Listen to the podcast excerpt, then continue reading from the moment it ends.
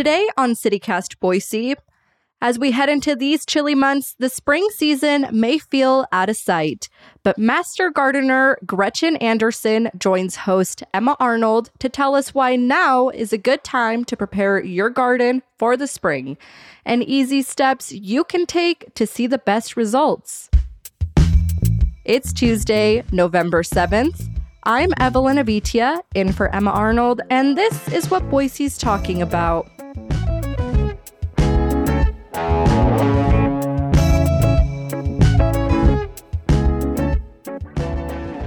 Hi, Gretchen. Welcome back. Oh, it's so good to be with you again, Emma. I'm glad you're here because, first of all, I can't even move past it. But you started us out uh, right before we hit record by telling us uh, Boise has a really bad rat problem that Well, people should know about. Yes, I and I will say maybe not Boise, more like Eagle. Uh, Oh. Yeah, I think maybe uh, it is in Boise, but I've read all the accounts on Nextdoor about rat sightings in Eagle.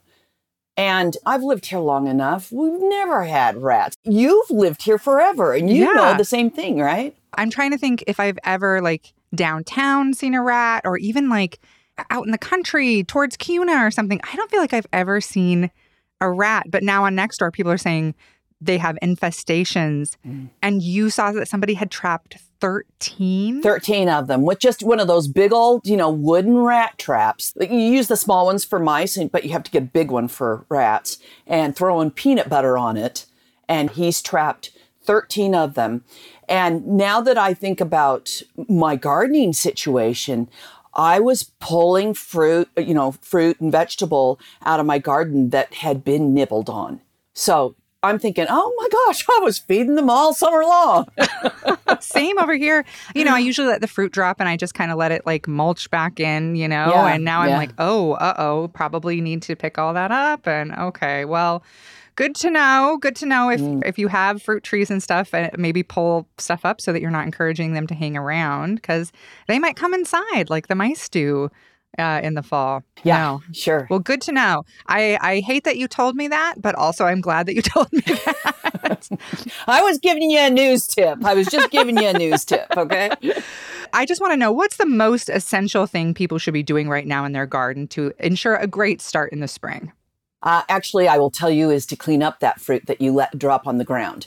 Because what happens is each type of fruit or vegetable uh, has its own host of pests and critters that it, it attracts. And if you leave them in the ground, those pests and critters can overwinter in that fruit. They have stuff to eat, they can live there, and then they come back up with a vengeance in the springtime.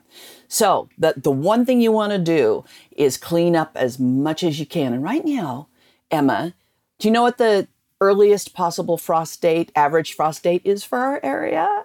No, I have no idea. I was hoping you would tell me.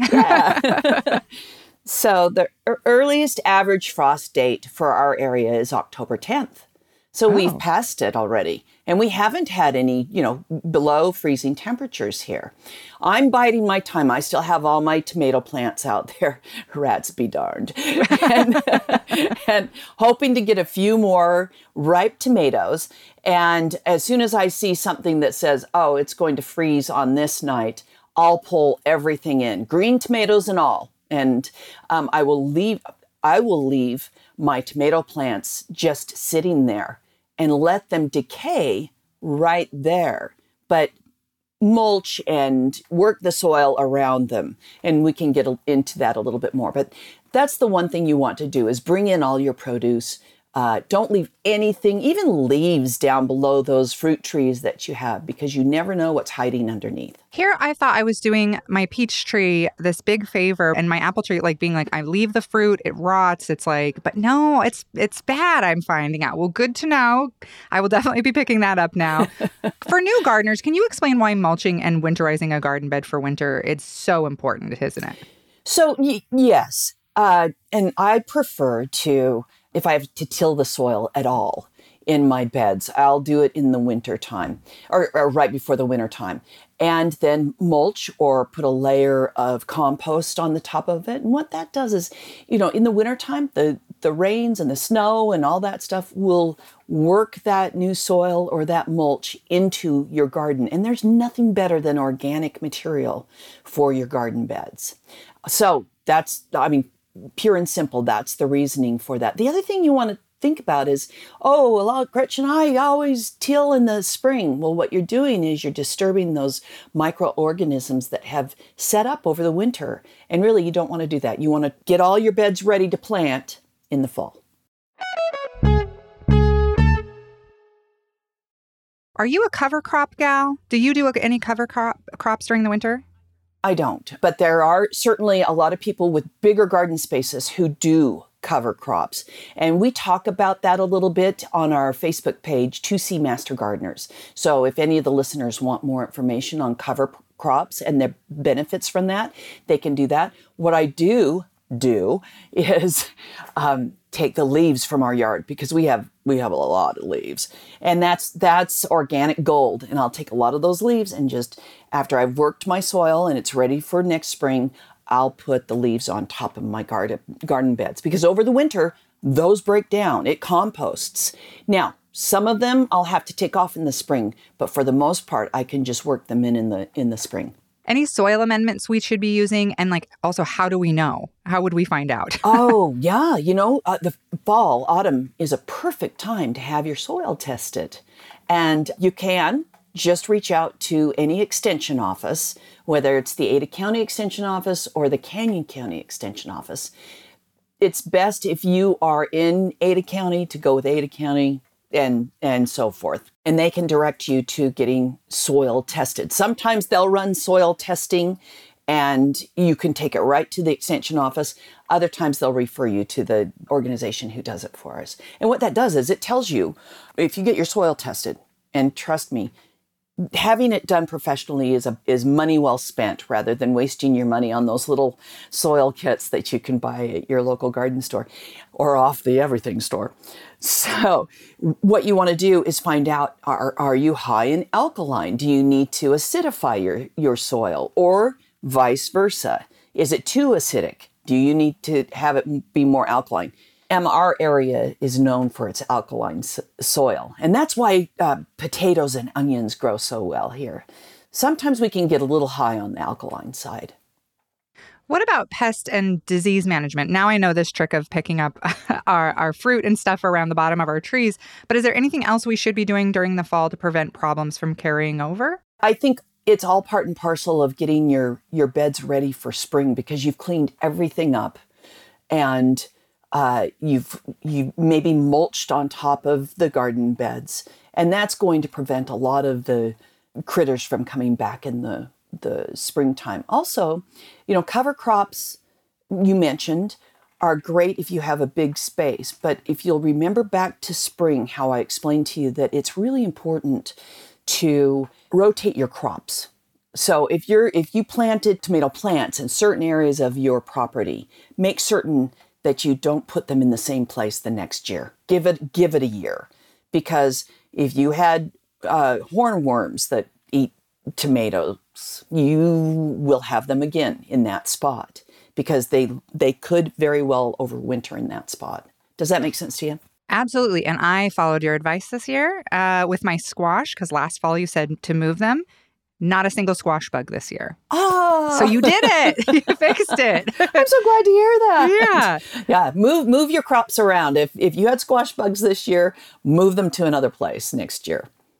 You mentioned bringing in green tomatoes, but what do people do with that other than fried green tomatoes? Ah, good question. But fried green tomatoes are delicious, especially with a nice glass of wine. so, anyhow, what what I've learned in the past is one year I decided to put all the methods of ripening tomatoes to the test. People would say, "Oh, put them in a brown paper bag and throw an apple in there because it it puts off ethylene and that will ripen them." "Oh no, not an apple, throw a banana in there." And so I tried it all. I rolled them up in newspaper, I stacked them in newspaper and cardboard, I hung them in the garage on my husband's bicycle upside down, you know, take a whole plant, hang it upside down. Um, and I can just picture him walking out and seeing that and being like, not again, Master Not Gardener again." stuff. and and then I also did what I normally do, and that was put them on the windowsills and and let those green tomatoes just ripen. And um, what I learned was, it doesn't matter what you do; they're all going to ripen in the same amount of time, unless you leave them in a cold garage. Then they ripen more slowly.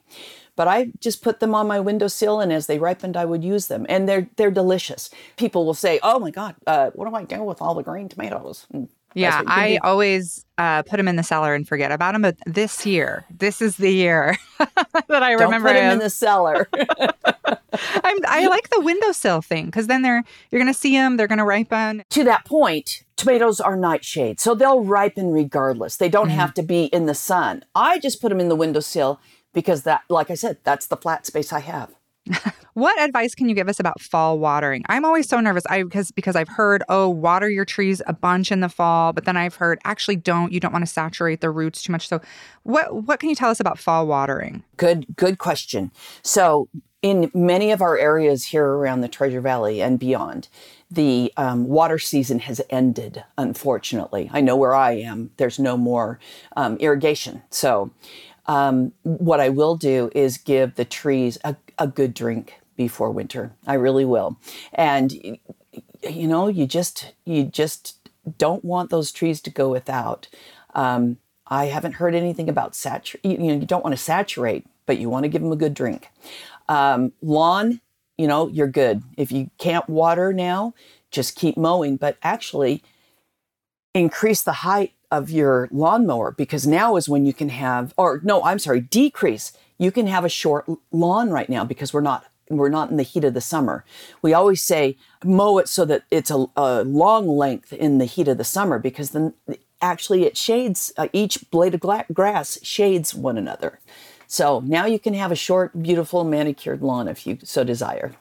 Okay, here's something I found I've found very tricky. What are your recommendations for pruning and trimming in Boise during the fall? I have do not have this down. Well, first of all, I'll give you this advice. If you need to prune something, um, first go online and Google it. Google what you have. So I would say um, grape, grapevines, grapevines, pruning, and then I would put dot edu.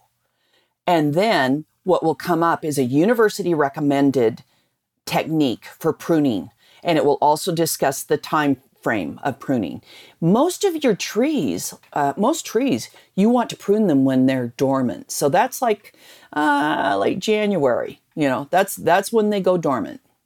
Or when Oh. you can be assured that they're do- dormant. So you'll find me out pruning my asian pear my cherry tree my pr- plum trees and my apple tree in um, early february late january that sort of thing That is so great to know. I've been real hard on myself this week for not getting the trees trimmed, but there you go. I'm way too early. You are so smart. okay, before we let you go, I want to ask you this. So, uh, I had read that the Farmer's Almanac is predicting a very wintry winter, a very wet, cold, wintry winter for Boise. And um, some beekeepers I know said that they are also predicting the same thing because um, the bees are putting honey really close together in the hives, which us- which I, apparently the old guy beekeepers I know say that can mean you're in for a rough winter. Do you? You're my farmer's almanac, Gretchen. Uh, do you have you noticed fuzzier caterpillars? Anything that makes you think we might be in for a rough winter? Oh heck, I haven't seen anything just yet, but I'll Okay. I'll bring it on. I want to ski, so you know that's a bonus. Um, and we need the water. We always need the water here, so I'm I'm I'm good with that. And bring it on. Spoken like a true ski bunny. What can I say? Anything else we should know before we go? you might want to write down in your garden journal, which I hope everybody has, um, how your garden fared or your yard, how the grass did this summer, how your trees did, and then when things ripened and when you had to bring them in, or when the flowers bloomed and when you had to cut them for cut flowers, that sort of thing, because that just gives you a roadmap going forward.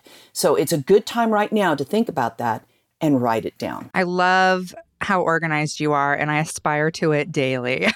I want I want to be that good of a gardener. Well, Gretchen, thank you so much as always. It's such a delight and I hope you have the best ski year you've ever had. No, thank you, Emma.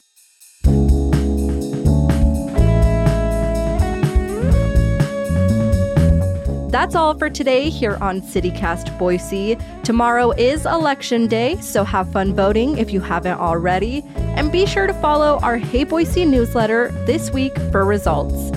We'll be back tomorrow morning with our Basque Block faves, and then be sure to tune in Thursday morning for our analysis of local election results. Bye!